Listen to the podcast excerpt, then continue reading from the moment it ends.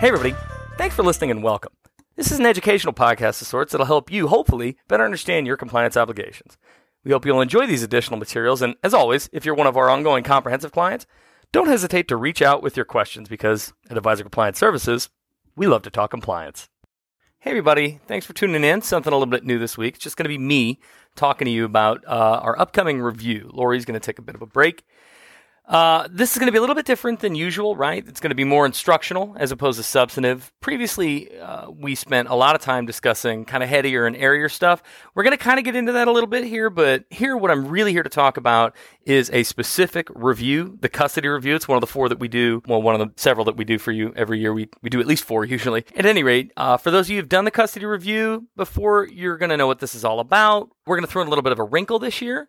But for folks who haven't, I'm going to go ahead and I'm going to actually talk through that entire review checklist that you're going to get pretty thoroughly. Uh, and so that should help you out in answering any of your questions or concerns and in actually getting through the review yourself. So, so don't worry, you're going to be just fine. I'm going to dive in right now. The big reveal is going to be that if you did a review last year, then what you're actually going to get this year is a copy of last year's checklist, your completed checklist, what you did, and then the report that we produced for you. Why? Well, that's a good question, right? It's because everything else, even though it's all changing, custody has stayed pretty much the same over the course of this last year. And, and thank God for that, really, right? Because everything has been a little topsy turvy in compliance. So, what do we want you to do with it? Well, we want you to look over your answers to last year's checklist and the report that we gave you. Review it. If there have been any changes, right? If you've had any changes to your practices or any of your answers or anything like that, go ahead and send back those changes to us, annotated either on the checklist or I guess you can send it back uh, in an email. And we're going to get you whatever recommendations we have for you based upon those changes. And if there have been no changes at all, that's great. Let us know that too. Easy peasy, lemon squeezy. We know that everybody's really busy we're going to try we're trying to do this in a way because nothing has changed to sort of let you concentrate on your clients and your families instead of being bogged down in a review that you've already done given the same answers getting the same sort of reports so for the rest of you you're going to get a, a, custody practices review checklist, right? With the intro, that clocks in at about seven pages. It sounds an awful lot bigger and scarier than it really is. It's not big and it's not scary. And in fact, I'm going to jump right into it right now. I'm going to read along, or you can read along with me. I'm going to go ahead and I'm going to read along with the questions. I'm going to give you a little bit of commentary piece by piece. You can go ahead and take the introductory side and you can flip that over right now. You can read that later. I'm not going to read that to you. I am not LeVar Burton. This is not Reading Rainbow. You would prefer to not hear me read things. So, at any rate, beginning from the beginning, which is always the best place to begin, let's start with page two custodians. Okay. It starts off very straightforward. The very first question Are all the assets for which you provide investment management services held at a qualified custodian? There's a definition there, qualified custodian, too. I'm going to go ahead and I'm going to give you the answer on this. It's almost always going to be a yes. So many of you use TDA or Schwab or SSG or any of the various large wirehouses or stuff like that. I can't imagine that there are many of you that have a lot of non qualified custodians. Uh, there may be other and differing circumstances, of course, right? Everybody's a little bit different. Everybody does business a little bit differently, but almost always, right? It's going to be a yes. So the next question provide the names of all qualified custodians that hold 10% or more of client assets for which your firm provides investment management services. I'm stressing the 10% or more here. And the reason is this I don't need to know each and every one of your custodia. This is really about helping Jen and Lori and me understand if the answers to your ADV Part 1, in, located in your ADV Part 1, are accurate or if they need updating. Uh, the third question Has the firm verified that all qualified custodians send clients an account statement at least quarterly to each client for which it maintains client funds and securities that details all transactions within the account for the reporting period? There's a, a parenthetical here that says this can be done in the form of a receipt of duplicate account statements. So again, this is another one of these where yes is probably the answer. It would be uncommon to have a no answer. Moving along to the dreaded, or not so dreaded, direct fee deduction. I mean, of course, you guys don't dread it. That's how you get paid. So, the question Does the firm directly deduct its advisory fees from client accounts? Many of you do, and that's fine. Yes is a perfectly acceptable answer. If you get a yes, we're going to move right down to the next part of the outline section of the question. Does the firm have written authorization from its clients to deduct these advisory fees from their account? Look, if you're not sure about this, that's fine. If you're directly deducting advisory fees, I admonish you to check your agreement. You're probably going to find this in your agreement. Your agreement, if, if I, I, assure you, if Lori or I have written your agreement for you, we always include this in there if you do direct fee deduction. That's where we make sure to have evidence of it. Also, right, alternatively, you can look in some of those custodial documents as well. But almost always the answer is going to be yes. Uh, you can't get direct fee deduction without that authorization. The next question is uh, Are independent qualified custodians used for all accounts where direct fee deductions occur? This is a yes as well. You're going to note that all of these questions that fall sort of along this outline format, if you're familiar with it, and this varies a little bit from jurisdiction to jurisdiction, right? The SEC, some states are a little bit different, but there are safeguards in place when you directly deduct your advisory fees. Probably heard Lori say this to you. Direct fee deduction is a form of custody. You have access to client funds or securities. So, absent some sort of an exemption or an exception to that rule, you'd get kind of stuck doing a surprise annual audit. Well, of course, you know that this would mean that basically every single advisor in America would have to get a surprise annual audit. So there are exemptions to it, and the exemptions are these things that you're seeing listed out here. They may not necessarily apply to you depending on the jurisdiction that you're in, though. Uh, so I'll move on again, right? Does the firm send a copy of a fee invoice to the client at the same time it initiates the deduction of the advisory fee with the custodian? This is one of those things that varies by jurisdiction a little bit, but it's very simple, right? Are you sending an invoice to the client the same time that you initiate that fee deduction? That's all we're looking for here. And again, we'll be able to kind of help guide you in that depending on your answer. Does the firm provide a report to its clients that shows that deduction? Of its advisory fees. Same thing, it's another safeguard. Those things tend to vary a little bit by jurisdiction. We can guide you based on your answer. Then there's a last part, right? Does the firm's report urge clients to compare the advisory fee shown in the firm's reporting with the advisory fee shown in the custodian's account, right? Because they're going to get these invoices from the custodian. They're going to get this kind of an invoice or report from you as well. Some jurisdictions, they just want you to urge the client to hold them up side by side and make sure that they say the same thing. So it's pretty straightforward stuff. The last question in this section is Does the firm disclose in its ADV Part 2A, item 15, that it has custody due to direct fee deduction? If you're directly deducting fees, of course, the answer should be yes. If the answer is no, if you look in there and you don't see it, that's fine. You don't have to be terrified. We'll go ahead, we'll get that amended for you, and we'll get it filed. It won't be the end of the world. So the next stuff is a little bit more eh, well, it's the receipt of client funds or securities. Again, we know that custody is having access to directly or indirectly clients' funds or securities. So this is really the nitty gritty of the, the whole thing. So, question one Does the firm ever accept checks from clients to be forwarded to the client's custodian? This happens from time to time, right? Sometimes clients just write a check, they send it your way, and they think, oh, well, you know, my guy's going to just send it on to the, the custodian. You know, you want to discourage that. That is custody. Uh, the examiners don't love that, but they let us all get away with it because, in the second question, you'll note, does the firm maintain a check log or similar documentation that documents what was received, the date that it was received, the date that it was forwarded, and where it was forwarded?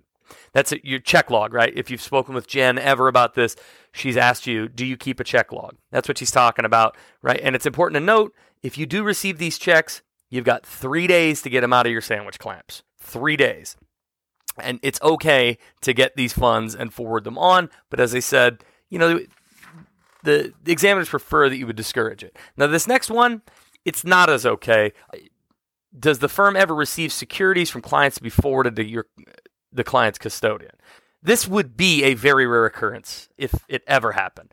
Uh, but if it did happen, right, what you're going to want to do is actually send it back to wherever you got this from. You cannot be the pivot person on one of these sorts of transactions. And you'll note that that's what you're, you know, essentially the question in the next question gives you the right answer. Does a firm return the security to the sender within three business days and then maintain an internal record to demonstrate uh, compliance with this requirement? Normally, people, the, the answer is going to be no to the, uh, the overarching question, and you're never really going to have to get down into that second question. Okay. Authorizations to transfer funds or make disbursements in clients' accounts. Standing letters of authorization. I don't know how many times I have heard or have even personally given an explanation of what standing letters of authorization are, but I'm going to go ahead and do it one more time. not necessarily what a standing letter of authorization is. I think everybody knows that, right? You know, they're not necessarily called standing letters of authorization eh, in terms of the, the title or the nomenclature, but usually the the hangup, you know, right? Sometimes they're move money forms, etc. But the hangup is usually first and third party, and this is going to help us understand better these next couple of questions. So, a first party standing letter of authorization, right, is where is where the the account the to and the from account are like titled, right? So, for example, Scott Snipke's IRA to Scott Snipke's checking account. Okay, that's a first party. Now, I'm going to use my own personal circumstances in the second situation to describe a third party standing letter of authorization. My wife and I, we do not have the same last name. So, we have a checking account. It's Scott Snipke and Josette Savage joint checking account. If I had a standing letter of authorization that transferred money from Scott Snipke's IRA to Scott Snipke and Josette Savage's joint checking account, those are non like titled accounts. Non like titled accounts means third party SLOA. That would be a third party SLOA.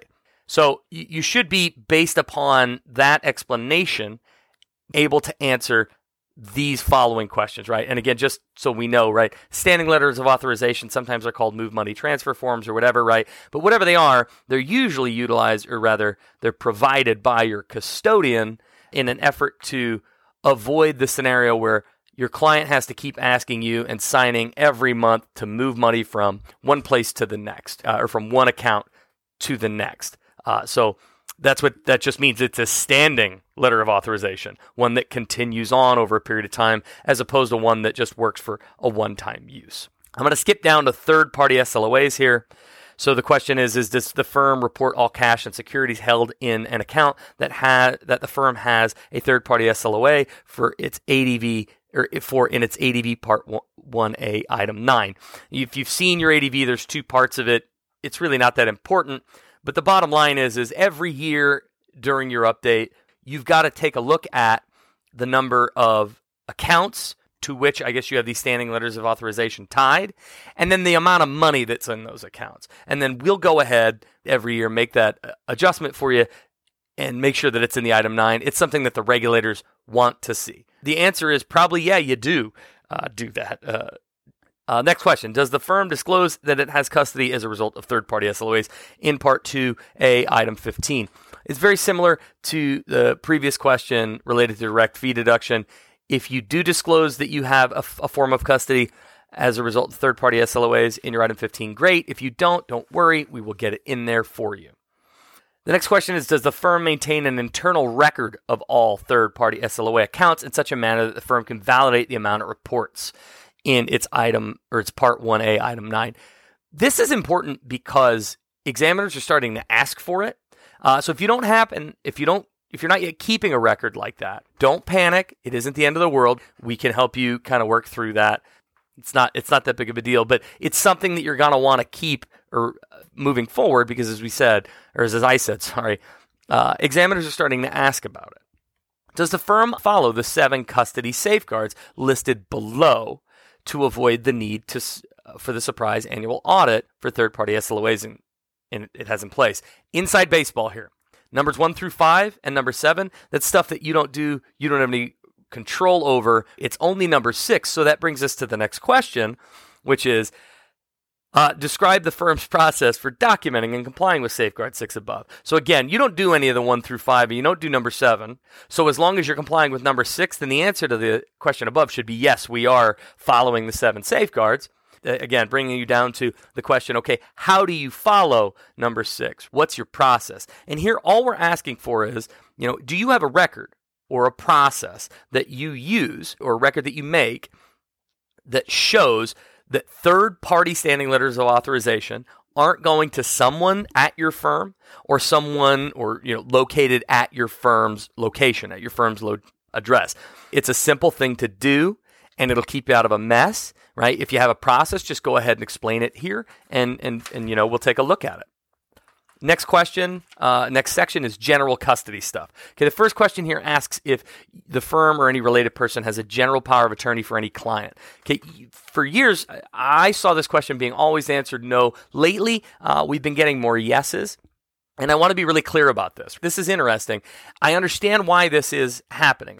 As folks start to age, uh, usually, folks, parents or family members are clients of a firm. As they start to get older, they may need help. They may be in an assisted living situation, right, where they're no longer taking care of their uh, their assets. And, and who better to take care of it but you know your son or your daughter or your niece or your nephew who's a you know a, a financial professional.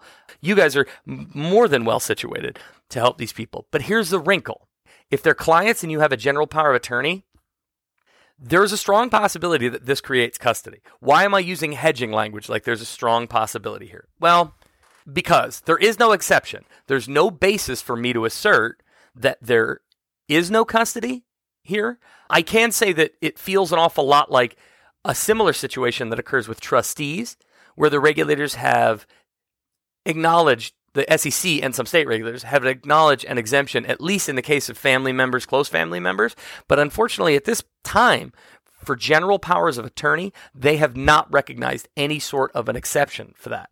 So there's a distinct possibility that if you have a general power of attorney, say, over your mom or your dad or your aunt or your uncle's uh, assets, and an examiner comes in and finds that, and you're not getting that audited, there's a strong possibility that they're at the very least going to make you get that, start getting that audited, or maybe have that person no longer be a client, however that may work. So it's just something kind of to put on your radar.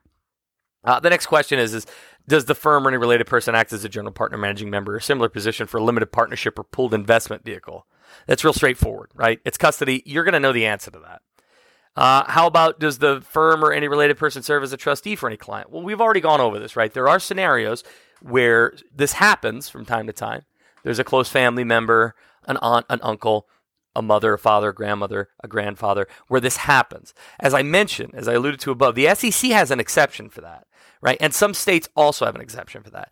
It's important to note, though, that the exception that the SEC grants is wider than any uh, any state's exception that I've seen. Some states will wholesale adopt the SEC's ex- exception, which is for you know, family members, and it will also accept if, if you're a trustee for a close personal friend with a longstanding relationship. This does not mean a close personal friend with whom you have a longstanding relationship as the result of your advisory relationship. It has to arise outside of and you know before the advisory relationship for the SEC to recognize it. But most states do not go that far. One state I know that does not go that far is the state of California. At any rate, if you are a trustee for a client, let us know. Let us know whether you're, of course, uh, recognizing that relationship in item 9 of your part 1A, as we mentioned in the next one. And if you don't, go ahead and let us know why. The reason you would have that in your item 9 of your part 1A is because you're getting it audited, right? You're accepting that you have custody in it. And you recognize that it's not subject to any of those exceptions. If the answer to that question is no, we have here if no explain, then chances are the answer is going to be, well, you know, hey, here's this exception that we fall under, er, or etc. But if you have any questions, please reach out to Jen, reach out to me. We can try to help you with this. Okay. Does the firm or any related person have check writing authority in any client account? That's very straightforward. If if you have check writing authority in someone's account, you're going to have custody, all right? Under well, under almost every possible scenario. The next question is Does the firm or any related person have access to a client's login credentials for a client's outside or held away account? So this is just look, if you've got my credentials for my 401k because you know you can't otherwise get access to it. You can't otherwise make trades in it. You can't otherwise view what i have in there. Okay? If you have those credentials this is kind of wonky but there's a very strong possibility that uh, if you're an SEC advisor, right, you're going to have custody. Now, it, it's really usually going to hinge on, and this is kind of pared down, but whether or not you have the ability to withdraw funds or securities or initiate any type of transfer. And that's even going to bear down all the way to, you know, if you can push a button and have a, you know, have it liquidated and a check sent to my house, that's probably, that's going to count. And that's that second question. Now, but that's for an SEC advisor. For a state registered advisor, you've got a whole other worry beyond custody. And that's the dishonest, unethical business practice rule. If you've got client logins, then almost every state that I can think of regards that as a dishonest or unethical business practice. Some call it fraud, which is a very ugly word. They don't like to see you having that access because A, of course, it can be custody. B, they think that you're misleading whoever the login is with. That's the law. That's a rule. I didn't make it. I didn't say it was necessarily sane. Either way. Last question Does the firm require the prepayment of advisory fees of $1,200 or more, $500 or more for state registered advisors for services to be performed six months or more in advance? you know, this would just trigger that you would have to, you know, tack your balance sheet on to your part two. Most people don't do this. It's not a very common practice. So at any rate, that's it. And, and, you know, of course, we'd like you to return this checklist to us by the 31st of August. Please do, right? If you don't, we can't guarantee that we can get you a report back because, you know, this is part of our rolling services that we provide you. So we move kind of on to the next thing. And, and we've also got, of course, all the standard fires that we're putting out day in and day out. Either way, this isn't necessarily very hard. So either way, the last, I guess I'll wrap it up with this. If you still have questions, right, I advise you to reach out, right? Pick up the phone, give me a call, get on, you know, get on the email, shoot me an email. But look, don't necessarily put your questions or any additional commentary that seeks explanation into the checklist. And I say this for this reason. One day, this is something that you're going to hand to an examiner. They're going to grab it up, they're going to look at it, and they're going to review it. So please feel free to go ahead and email me or call me if you have questions, but don't give the examiners anything else more exciting to look at, I guess. Okay, that's it. That's all I've got. Thanks for your time. I know it took a few minutes and I do apologize. And I even talked fast, but uh, thanks for your time. Take care.